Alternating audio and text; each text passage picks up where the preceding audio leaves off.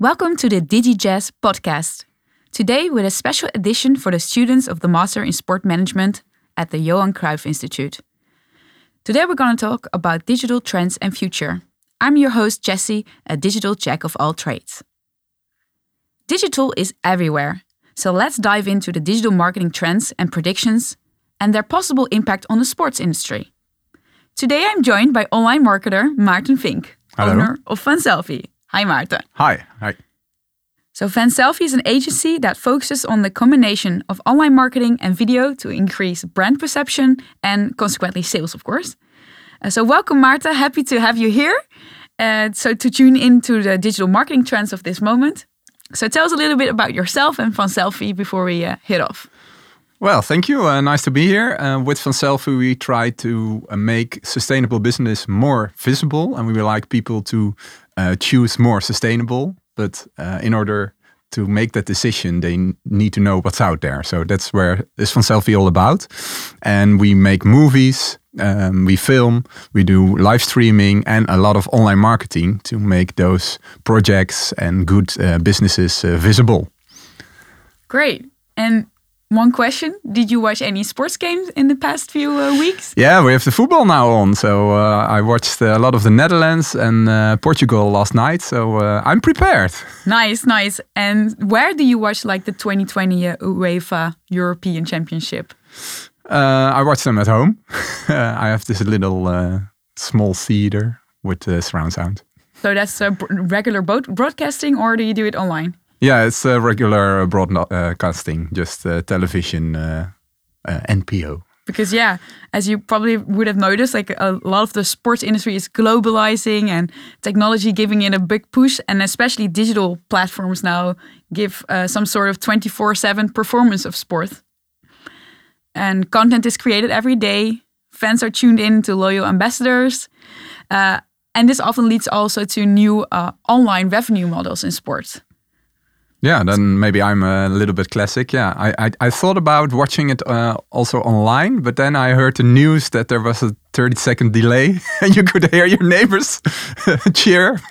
Fair enough. so then I tuned in uh, to the traditional TV, but uh, I like the possibilities that digital uh, gives us.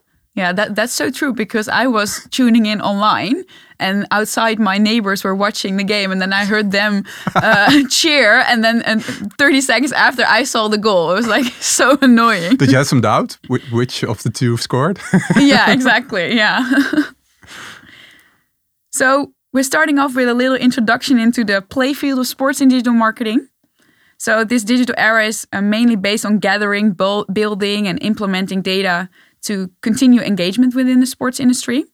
So also for sponsors in sport marketing, there's like an entire new dimension that they can tap yeah, into for sure. with intelligent fan platforms uh, to push uh, services and products.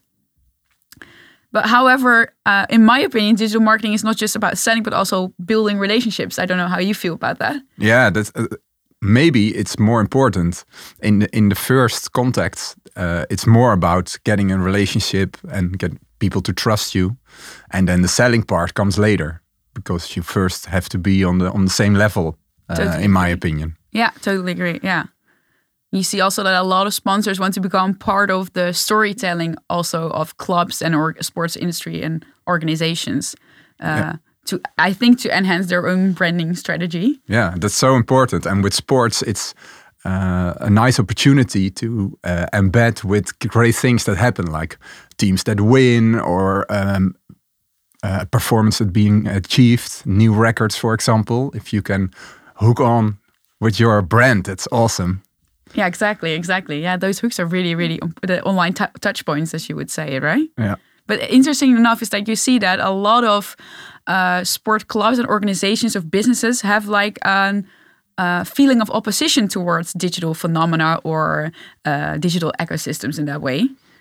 As this is new, it often requires like an entire new IT infrastructure or DMP. Yeah, it's so we- unknown. yeah, exactly. and there's so much possibilities. Eh? That's that's maybe uh, a thing that for a lot of people is why they hold back because they don't know where to start. Yeah, exactly. And how to gather data uh, they don't have the, the the right tools set in place to get it, or the, the right digital minded people like yourself. Yeah, or the knowledge to handle the data. Yeah, exactly, exactly. So I I, I believe that a lot of like time, money, and the right people are not always at hand for even like smaller sport clubs. But uh, and you cannot forget the aging aging workforce and society where uh, there's no digital fluency at, at hand as well. So maybe there's also even like an unwillingness to change that behavior. Yeah, I guess so. And uh, yeah, that's a major challenge and a major job for the new uh, upcoming uh, online marketeers and sport marketeers. Yeah, but I think if you implement it well and you have that shift towards like digital data and agile, hopefully digital marketing, it can offer a lot of opportunities for sports organizations and they can really capitalize and maybe even emerge as a smaller club when they have that in place. Yeah, for sure, because the possibilities also for smaller businesses are becoming better and better eh? with, with uh, smart tools you can use. And it's not only for the really big corporates anymore. Yeah, couldn't have said it better. Exactly, right? I think even if you use a little bit of digital growth hacking strategies, you can do a lot, whereas you wouldn't have or you wouldn't be able to do that before with yeah. traditional media. Yeah, yeah, for sure. So, Maarten, can you imagine that FIFA, like the big FIFA marketing division, did not even have a digital marketing department up until 2018? No, that's serious? Yeah, seriously. So, their marketing division uh, decided only then to look more into the digital side of sponsorships, but also media right distribution. And and even then for for opportunities in social media. So only three years ago, they started building digital relationships to further uh, build our brand. So that's insane, right? That's crazy. Maybe it says something about the organization with the older people and stuff. No offense, but that's a good one. But that's a lot of difference when you look at, for example, Barcelona, where they developed a chatbot to uh, engage with fans maybe there are some younger people working at Barcelona that introduced this and got a budget to develop it. So if you haven't yet, guys, if you have a sports club or organization, don't just start doing digital, but also become digital and dare to take the next step into the future with these trends that we're gonna discuss today. So a lot of times as online marketers, we're being posed the question, so what about big data and online marketing research? And big data, well, as a definition, it's like high volume, high velocity uh, uh, assets that demand like a cost effective uh, and innovative forms of information processing, or you just talked about that you need to have in place uh, to have bigger insights uh, that impact decision making and uh, process automation as well. In other words, like a lot of big data comes from the trace that we all circulate online, I think. But yeah how do you what how do you look at big data now yeah for me big data is is uh, a phrase that come up but it, it, when you look at it closer by it isn't something totally new eh? because we use analytics for years uh, since the Decades. beginning of online marketing. So it's yeah, it's becoming more and more. Eh? You have more factors, uh, you have more combinations you can make. So the processing of the data is becoming uh, bigger. But yeah, it's not new, and a lot of people uh, use the phrase like, "Oh, this is new, and we're going to use it now." But no, we use it for a long time, um, and it's so important to test, to improve, to see how people react. If you're going the right way the with right your content, if you have the the right story that people uh, relate to. Yeah, fair enough. Yeah, I, I think it's uh, mandatory, right? Yeah, yeah, so you have to use it and it's in everything. So if you're going to use, for example, social media marketing, or if you're going to use um, uh, dark social or stuff, you use it any any way. So you can't stay behind it as a as a marketer. No, I I I, I think that's so true and very well formulated. I think it's the reason or or the the essentials that you need to have to know your audience when doing online marketing. Yeah. And all the information you have and the more information like you said you have with big data the more you'll be able to uh, personalize messages or increase your targeting but without it without data or big data in, in those uh, high in that high capacity uh, yeah it's, it's like walking in the dark. Yeah, and and and I also wonder uh, how you see certain things because I'll uh, use data and analytics to see how uh, a campaign is performing. But do you use data uh, in advantage of making a campaign or creating content? Definitely, definitely. I, I use data to review a lot of content or uh, see where the gaps are. Uh, in terms like you're you're you're very experienced in uh, SEO, uh, and with SEO you can see a lot in the data uh, where there's holes in visiting the website, Yeah. uh, and where you need to create content for that performs better to increase those campaigns and social media uh, as well. Uh, if you don't know uh, what content is performing well or not, uh, and if you can't enhance that with even your own data in uh, target audiences, then what the hell are you doing, right? Yeah, that's right. But but do you also use uh, for storytelling data to see what kind of storytelling you should implement? Hmm, that's an interesting question. So with, uh, with data in storytelling, it's a little bit different because storytelling is telling a story. So yes, you could use data to analyze linguistics, what works, or uh, Joseph Campbell has come up with this theory of, of the hero journey where he analyzed with data of all kinds of myths, uh, uh, stories, uh, fairy tales over the years that are easily remembered. He he uh, used that data to come up with the hero journey as a blueprint for storytelling Oh, wow, that's digital awesome. marketing. Yeah. So even then with content, it's yeah. Wow. I should look into that. and I, I think if you think about sports companies that use a lot of big data, is like the big sports retailers like Nike with their, well, Nike Plus programs, but even then it's a little bit outdated, right? it's been it's been there for years. So as far as I'm concerned, it's not the next big thing in sports anymore, simply because it's widely accepted today. Yeah, and everybody should use it. Exactly, and, and you will be a fool to oppose it, I think. So that brings us to a real trend, I think, and that is uh, in terms of privacy, GDPR, and cookies. Uh, digital privacy is becoming more important every day.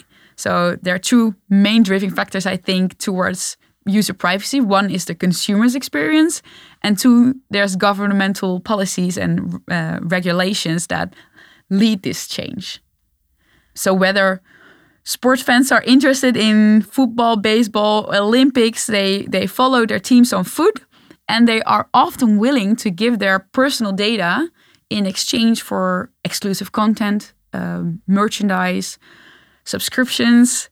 Uh, and, and I think as a result, the industry, like the sports industry, is really high ranking uh, when it comes to the amount of personal data it uses and also is exchanged with third party vendors. Yeah, and How that's going to change. Exactly. Tell us about it, Martin. Well, uh, with all this new regulation, uh, targeting will become uh, more difficult because uh, it isn't allowed uh, in the future anymore to track people through third-party cookies. So platforms need to trust and use more their own data. And for social media, that is still possible because you all have uh, profiles eh, on a Facebook profile, your fa- uh, Facebook pages uh, for companies, and there you can still use uh, the data and make a tracking. But uh, yeah, now Facebook use a lot of third parties. Eh? For example, uh, Facebook Definitely. also uses data from WhatsApp. Well, in the future, that isn't allowed anymore. So uh, the options of tracking people will become smaller. And uh, when I think about it, there are two voices, one on my left shoulder and one on my right. On one hand, as a, a consumer, I think it's a good thing because uh, your privacy is now uh, so far behind, uh, and the main goal is just business, business, business. So as a consumer, I would say this is a nice development. On the other hand, as a professional, as a marketeer, I would say, yeah, this this is going to be a thing, because when we are not, um, when we can't track people like we we do it now, then our budgets will need to raise or the results become lower, because we can't follow people like we used to. no, exactly. We have to replace all the touch points that we've been so used to for the past decades, I guess, to build uh, behavior uh, uh, and uh, interest from yeah other activities that that our our consumers have online. We we probably have to go back to the basics, I guess. Back to the drawing board. Yeah. Just look at your at your customer journey and see what is technically possible because if we can still map how people or we believe people are going through the customer journey. But now we have to to uh, check again if that's technically possible yeah. or find other ways to do so. Yeah, so you, you we have to be really heavily lenient on first party cookies again, as we had to back in the days when you just had geographical demographical data to determine uh, roughly uh, your audience, but you won't have the third party insights into their interests anymore. Yeah. And So- the last years we were going through software that connect all the touch points from different channels. And then you could uh, send messages over channels. And that was awesome uh, on one hand. But now we're going to uh, do it without it. And we're, we're going back to more focused on one channel. Yeah. So you, you're going to plot the customer journey for one channel. So Uh, we're going kind of a back from omni-channel to single or linear channel. Yeah, linear channels. Oh, And then you have multiple. Yeah, but that, that that's a yeah, like you said, the professional on your shoulder will will see that as a decrease of your targeting and uh, tracking and measurement options, right? Yeah, that's true. Uh, it's also that the playing field for big and smaller companies uh, are also shifting. Eh? Where now the big companies have an advantage because of their big budgets and, and people they can hire. Uh, but now, in my opinion, it's going back a little bit that smaller business might have an advantage out of this because they can easily tag along um, when this is happening because they have smaller budgets and then they have the same chance of getting a nice story out there. Yeah, because if, if you have like we talked about your IT infrastructure and your data processing uh, uh, fixed and, and it- it's well organized and, and being processed, then you have the same advantage as bigger companies would have. The the only difference may be that bigger companies have more data, but they will as well as the smaller. Everybody will lose like eighty percent of their data touch points or something. yeah, that's a lot. That's that's crazy. Yeah. But yeah, it's true. And and then it comes back to being creative and making content that's uh, that people really like. Exactly. Yeah, and I, I also think like because a lot of current publishers are able to monetize those that many touch points that we have, but then they wouldn't anymore. But there's also companies like Amazon Prime that also bought like uh, uh, dipped into the the Prime division rights, uh, but they have like a, a walled structure where they have their own very well protected but a huge amount of data available that they and that's first party so they can still use it so Yeah. i think also for uh, clubs and and in the sports industry it's important that they have strong partnership with these kind of parties because they have data still available without third party cookies Yeah, so they have an advantage out of this. yeah m- maybe those those like streaming service like netflix or amazon prime might have Getting even more power. Ooh, yeah, that's scary, right? but like you said, I, I think it's a it's a it's a good uh, thing that we have to review all their more contextual strategies in advertising. So um, I think there's a little bit of third party data allowed when you place ads directly in front of people who match certain profiles, but then anonymized maybe. But if you use contextual advertisement, so you you use on based on keywords on certain pages, you can still say, I want to place my advertisement on pages that uses the word sport. Yeah, Right? Yeah. So going That's back still- to the beginning. then you go back to the beginning because now we can also see uh, the age of somebody, maybe gender, interests, and then you can adjust your ad, and that Yeah. won't be the case anymore. No. So it's, it's going to be more generic. Yeah, more generic, but maybe also more contextual if you know that a website has certain demographics. Yeah, you can't share that. Yeah. So Yeah, then- yeah. There you But go. But if you're selling sports our way. apparel, your your PPC ad could show up on sports oriented websites, but like you said, you wouldn't know what audience would see it. Oh man. Yeah, exactly. And that's that's just exactly the point why we have to go back to the drawing board Yeah. and go Yeah. back to our customer journey and how it, how it can be done. Because now we think, oh, okay, but we have the data and then we can use it. But We're that, so that won't spoiled. be the We're so spoiled. yeah, so if you're a small company, you can make your brand, I think, a little bit uh, as safe as possible, also from future governance uh, policies or, in this case, uh, Google's monopoly uh, related monopoly related policies. Um, without all the cookies and targeted ads, if you make yourself less vulnerable also to technology. So you have things set up into place that are not as heavy lenient on these policy policy changes, I guess. Yeah, exactly. And it, it's it's hard eh, to make stuff go viral, to make content that's viral. We also have some clients sometimes who say, "Yeah, make something that goes viral for us." Oh yeah, I got that question so often. And uh, yeah. yeah. we're so lucky that we know the golden rules. No, we don't. So that that's not possible. But when you get creative and you try to make content that people share with each other, that still is very nice, but hard to achieve. Yeah. So the intrin intrinsic has values that are shareable for yeah, yeah. the brand. So we talked about cookies and uh, losing control over targeting and, and, and over our audience probably. Uh, it's interesting that there might be big possibilities in the future with uh, over-the-top media service, with over-the-top content, right? Dun, dun, dun. Yeah, there is because that's a great opportunity to target people again. Where we're going to lose some options, where we're going to lose some options, there might be new alternatives, like over-the-top content, where you can reach out uh, people. So, for example, when you're watching a live stream, eh, or we are watching a live stream, then you can see another ad than I, uh, and that's that's based on targeting. So that would be very interesting for sports, eh, you have a lot of sports uh, streaming these days, uh, and then you can still target your focus group. Yeah, definitely. And, and for the people who don't know over the top content, that is basically a media service that offers uh, directly to viewers via the internet. So it bypasses cable, traditional broadcasting, uh, satellite and TV platforms, um, and the type of companies companies sorry that traditionally act as the controllers and distributors of these kind of content. And whereas these over the top content, and Netflix is an example, like we already talked about, Amazon Prime, uh, yeah, they they control the content and now maybe even the ads as a consequence of that. Yeah, and they have also an, uh, a lot of data uh, about their users, eh? what kind of movies you like. And they know uh, you, what your age is because you fill it in when you sign up.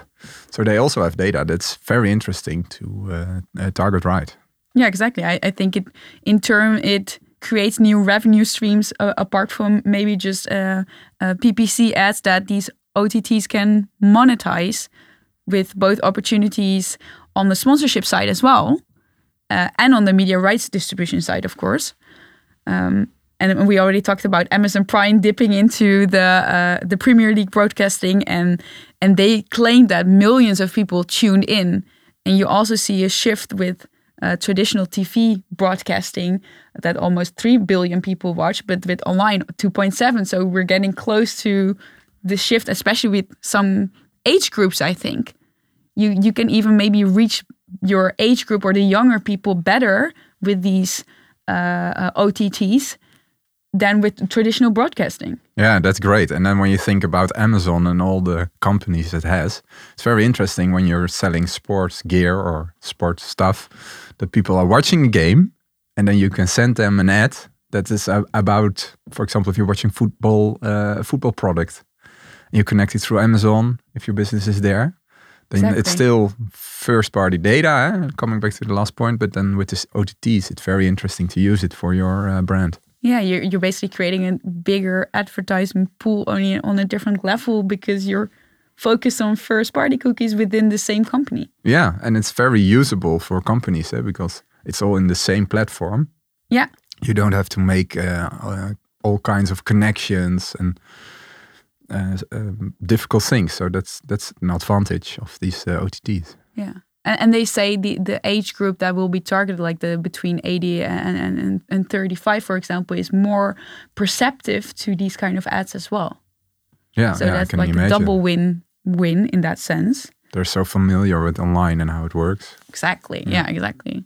So I, I think also advertising budgets will no longer be just allocated to traditional TV and um, move to hopefully digital investing media maybe yeah, it's already happening there's more and more being invested in social media for example and i think on the longer term this also affect the broadcasting companies like sky uh, that ask for premium fees for all the streaming whereas there's even a lot of free available so or with amazon prime for much uh, more cost-effective price.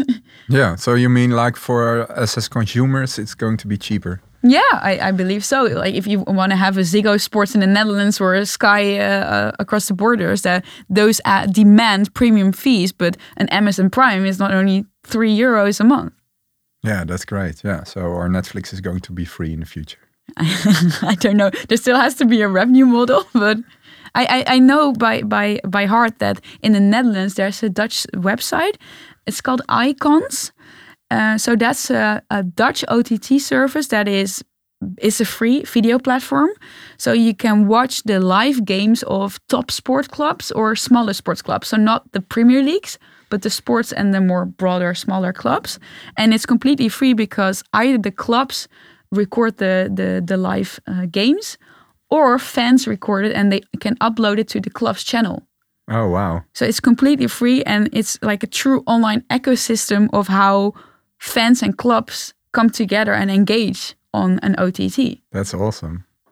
And then we watch uh, John from the corner uh, starring on his Saturday match. Exactly. And they even have like these one minute interviews, but it's nice to watch. No, they have. Wow. And then John also has his uh, 11 seconds of fame. Exactly. Yeah. Yeah, and they even have like I saw the the background was like like it looked like a professional uh, football interview. Wow, with sponsor stuff. logos. Yeah, definitely. Yeah, Oh, and and also a good example is the the that was this year is from UEFA from the World Championship. Uh, sorry, European Championships now. Uh, they have the UEFA TV. That's like a streaming service that offer like highlights and clips from uh, the games and exclusive interviews. content. Yeah, exclusive Oh. content, but not yet the full games though, because they of, obviously on media rights uh, earn a lot of They money. sold them already. Exactly. so because the, these broadcast rights are given, but uh, yeah, they offer an, an, an additional experience via OTT. So maybe a a kind of behind the scenes and interviews, exclusive interviews with Yeah, exactly, and even quizzes. how many old people are working at FIFA or UEFA. Coming back to that, exactly. yeah, because yeah, I, I think there's a migration, like you said, over of younger viewers from over the air to OTT. So yeah, you need younger people to create those opportunities in advertising. Yeah. I- opportunities. sorry. I would like it when companies like this make a little bit of fun of, of themselves. Yeah. so we're already moving away from traditional uh, models in advertising that we have become uh, accustomed to. It's also interesting that technological developments in artificial intelligence or uh, machine learning will maybe further even enrich certain kinds of data. Yeah, for sure. That will make our lives easier and help us more. And he, also here for small businesses, it will be becoming uh, much easier to work with big data and analyze it and process it. But yeah, I always wondering why is when is it coming? Eh? When are we going to use this stuff? Because for me, it feels uh, far. Yeah, but it's it's already if you, if you look at Under Armour, Mhm. uh, the, the sports retail brand, Yeah, with the Uh, nice shirts. with the nice shirts exactly they're already increasing uh, uh, the use of ai in in the sports industry by using machine learning to enhance the fitness data that they collect with their well wearables to Oh wow. offer a more personalized experience for the people using it so they have like real-time information that with machine learning which is a form of ai I mean, we always think about iRobot, right? With AI, you Yeah. think of artificial intelligence in the philosophical way.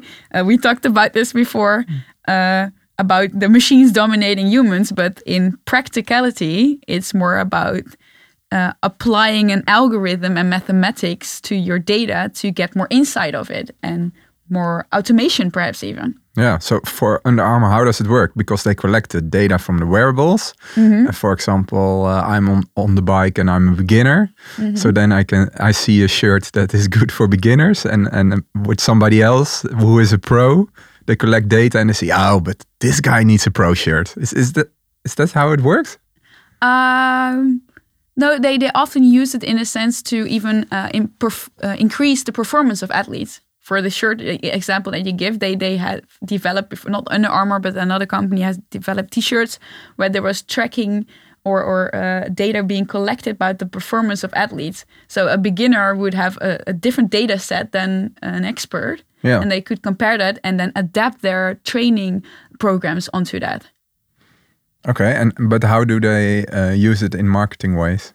in marketing ways you have these data sets consequently that you can use also for consumers that will start uh, the same training program. Uh, imagine you uh, getting a message from uh, your nike app that your favorite uh, sporter uh, is really similar to you and you can use their training schedule. Oh wow, that's awesome! And then you connect. yeah and then you connect on the brand level Yeah. but you have a personalized or the feeling of a personalized experience i believe Wow, that's awesome.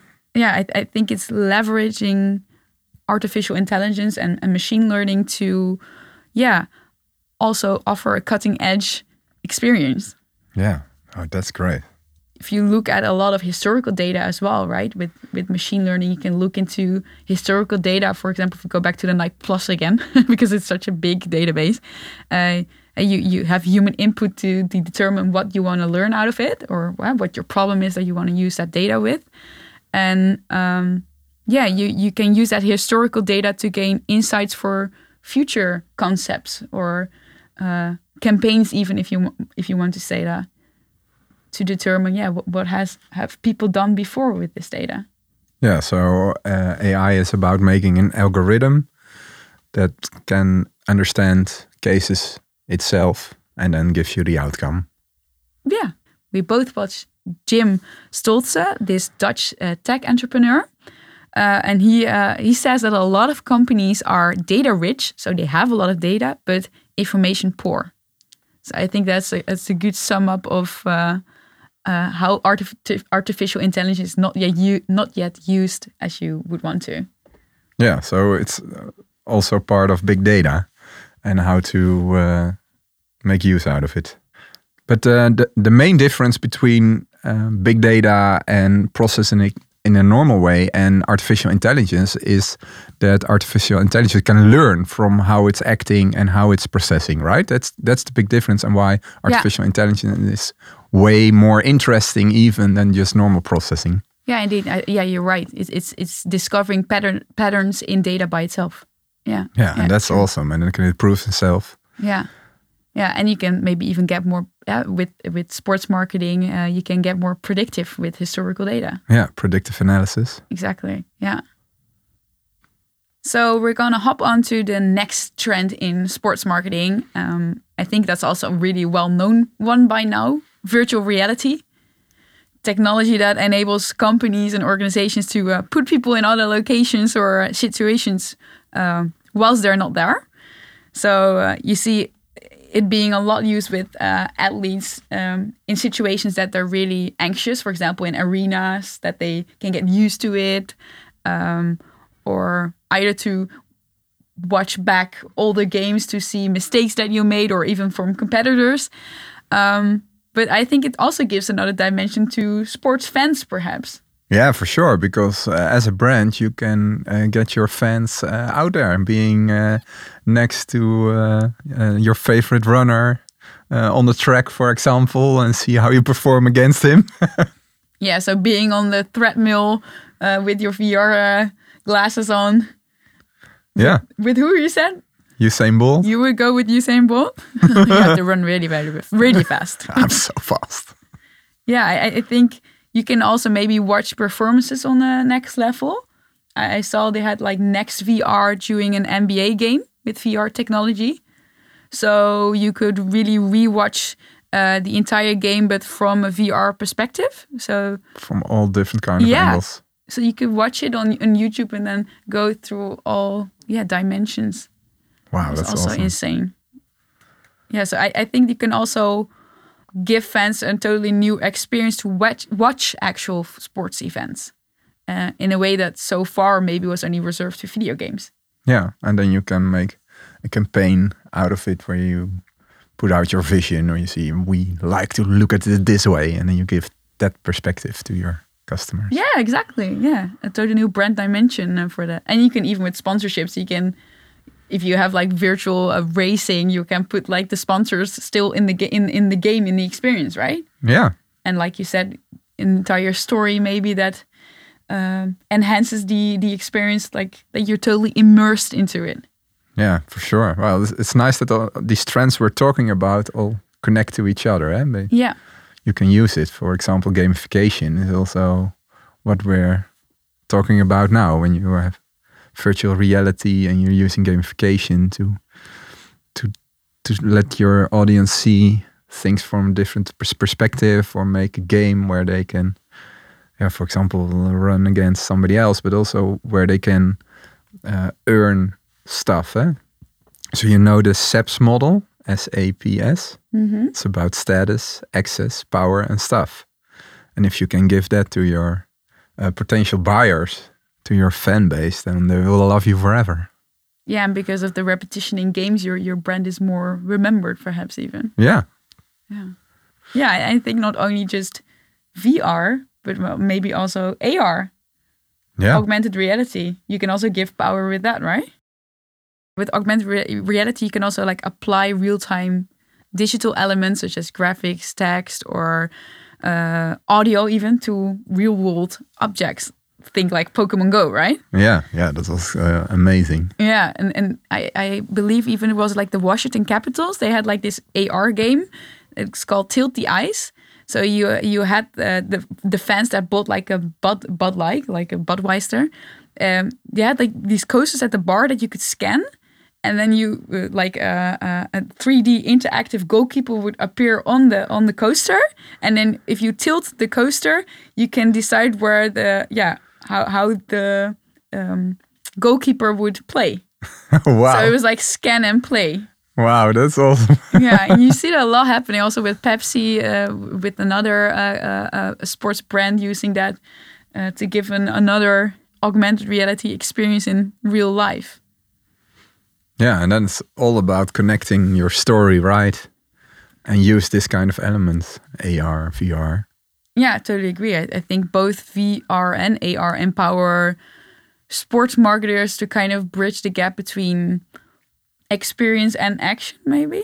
Yeah, So I, I- think it's it's it's an emerging trend. It's not being used that much, but if you uh, look at Tilt the Ice, it's like this really fun gamification, like you said. yeah, and it's it's pretty soon so awesome that people will share it and and talk to each other about it, and that's Because it's new. yeah because it's new it's a new way and it's and the experience is is uh, great so people will share it Yeah, I- think that's yeah the the growing number also of people playing and with gaming.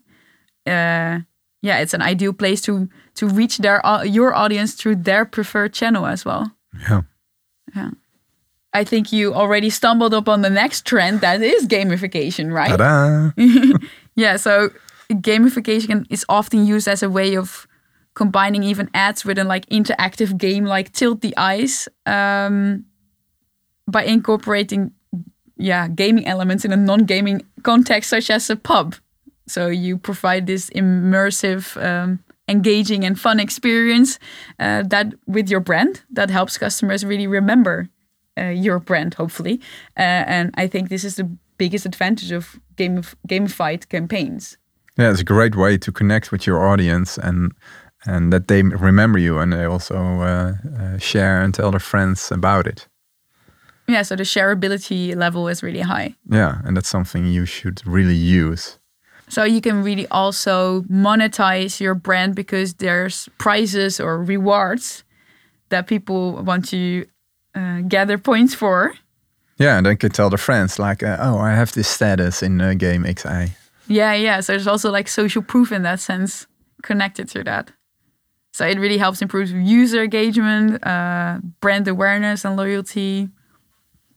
And you can gather, of course, customer data, right? You can ask them if you want to play, you have to download something or fill in a form. Yeah. So there's a first party uh, hook back yeah again. you can make a profile yeah, exactly. And then you can increase conversions yeah probably in sports marketing as well. and show them individual ads Yeah, because you, you your individual ads uh, can have more uh, interesting promotions in it, and you can also educate your your consumers with certain products or services. And Yeah, and and the more people uh, play your game and use it longer, uh, the more high high value products you can offer them. exactly, yeah, true that. I, I think an excellent example of gamification is the concept that uh, Amazon did with the NFL. It's like two a two year deal where they use Twitch, and Twitch is like increasing massively in popularity. Um, it's the Thursday night football live streams, so they can test new gamification features um, to alter the way that people also are actually watch live sporting events. So fans can make quarterly predictions about various games uh, through their Twitch account. So they use social media to to gamify to gamify, how would you say that, uh, the the the events. And so the fans are rewarded with points and ranked against each other uh, on a live leaderboard, just like you said that, that that increases the engagement and sharing it with each other. So by creating this like fantasy football game, uh, um, these sport fans become highly engaged with brands even and um, and even maybe uh, merchandise. Wow, that's a great example of uh, gamify gamification. Yeah and and that comes to Twitch, where we tap onto Twitch, and that's the next topic, maybe, and the new trend that we want to highlight, and and that is esports. Wow, nice. it's such a big platform that gives uh, sport brands so much possibilities to reach out to more people, eh? because you have people that play sports outdoor, but uh, there's so many people playing games, uh, FIFA and all kinds of stuff. And for you, sport marketers, it's very interesting to also reach those people. Yeah, because it keeps growing, and, and especially in an age group where it's harder to reach via traditional channels or even a, a, a, big part of the online channels. If you if you if you look at the social media being used, we often say our, our parents are now on Facebook. Uh, how are you going to reach the youngsters then? Yeah, for sure. And if you look at esports, and, and people are are sitting behind their uh, Nintendos and stuff, but they always use sportwear, right? That that's for sure. Yeah, and there's even uh, brands stepping into that, right? Yeah. There's even clubs stepping into that. So I, I think digital marketing and esports and and gaming is maybe a little bit new, and there's only at this moment a few like bold and uh, clubs and retailers that dare to step into that. But if if you if you step into it, uh, yeah, you can really boost your entire brand awareness and maybe even e-commerce and, and monetize it.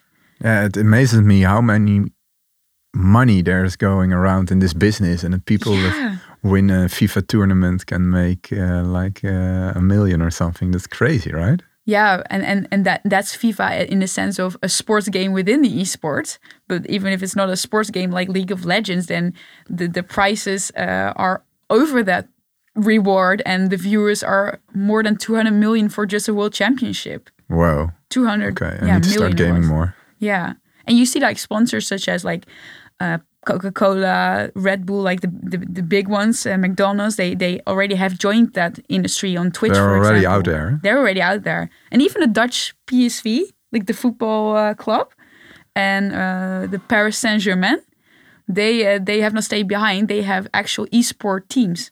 Oh wow! So there's this uh, Belgian esporter that wears the PSV shirt and plays for PSV, but digital in esports in FIFA. Oh, that's amazing! And there, there's millions of fans watching that and via services uh, social media services like twitch. And and it even has reached a popularity so far up that the olympics want to incorporate esports for the 2024 games. Wow. So from 2024 onwards they will incorporate it as into the curriculum um, preferably the sport games and not the shooting of course. But yeah it, it, it's insane how it's increased in popularity. Yeah, that's awesome. And did you know like that there's often discussion about is it is esports a real sport, right? Because it has no physical opponent. But if you watch uh, uh, an esporter use their keyboard, you ever see that? No, There's this Korean guy and his fingers were literally like out of space, like so fast. And and even um, there was a research done by Cassandra uh, in the US that 74% of the youth see esports as an actual sport. Wow. And if you look at the definition of sports, like what it entails, it needs to have rules, it needs to have uh, a, a, physical opponent to it, but uh, as a reward, and teams could compete. And you have to train. you have to train. There's the, the teams of esports seriously have like physicians and physical therapists and uh, psychologists in their teams because it's professionalizing now. And they even need to train more, like uh, 12 hours a day or something. That wow, twelve hours a day? yeah, some guys do. Holy crap! You can't just uh, move your fingers that fast. You need to train and train and train. Yeah, so there is actual physical component to it. But it's also okay. Well, back to digital marketing. Then there's also a bias market in there as well, right? Yeah, so here's the same um, with uh, OTTs. Uh, for example, on Twitch, you can get uh, advertisement out there for a target group. Exactly. So it's not bulk advertising, but you can uh, target it on specific uh, segments again.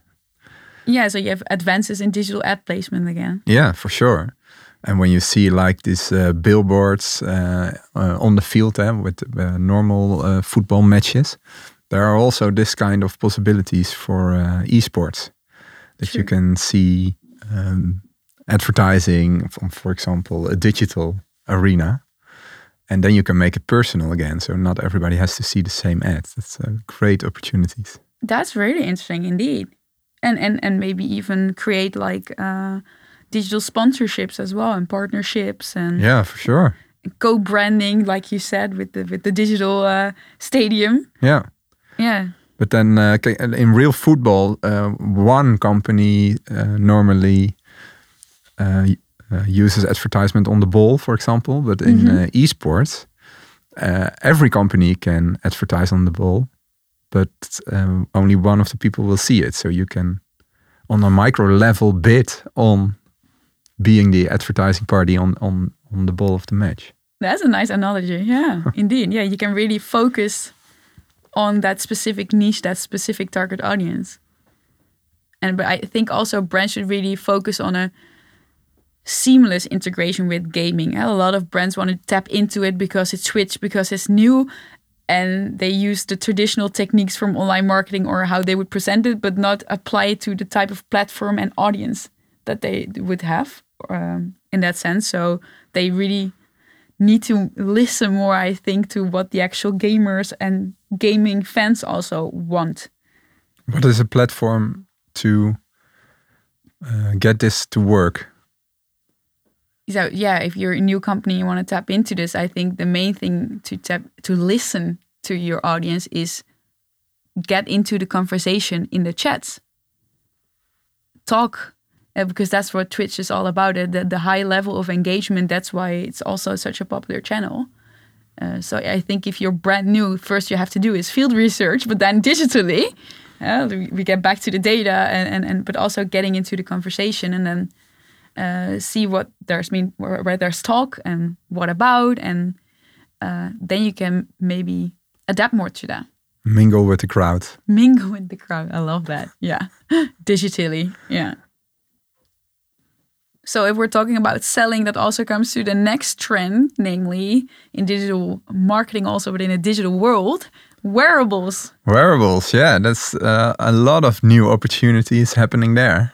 Yeah, we already pointed out with the example of uh, uh, Under Armour or uh, the Nike uh, shoes. So we're talking about smartwatches, uh, smart clothing. We talked about the shirts that we just Yeah, uh, all kind of sensors in clothing. Exactly. So there's a whole range of probably other wearable devices that uh, can help you monitor and work with data. Yeah, collect more data and then you can use that data to get specific information out there to the people that uh, that you are that you segmented.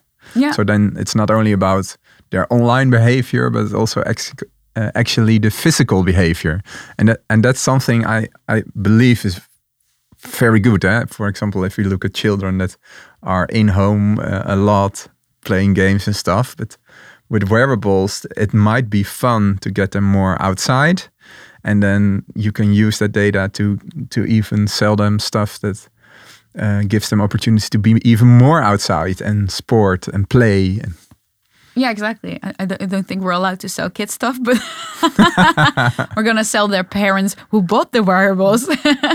we're gonna sell them stuff. Yeah, no, Yeah, good in- one. Indeed. yeah, but that's a good thing. I, it, it not only has, uh, uh, uh, has in, in terms of sport marketing, just an e-commerce aspect. It has uh, a brand awareness in terms of behavioral change.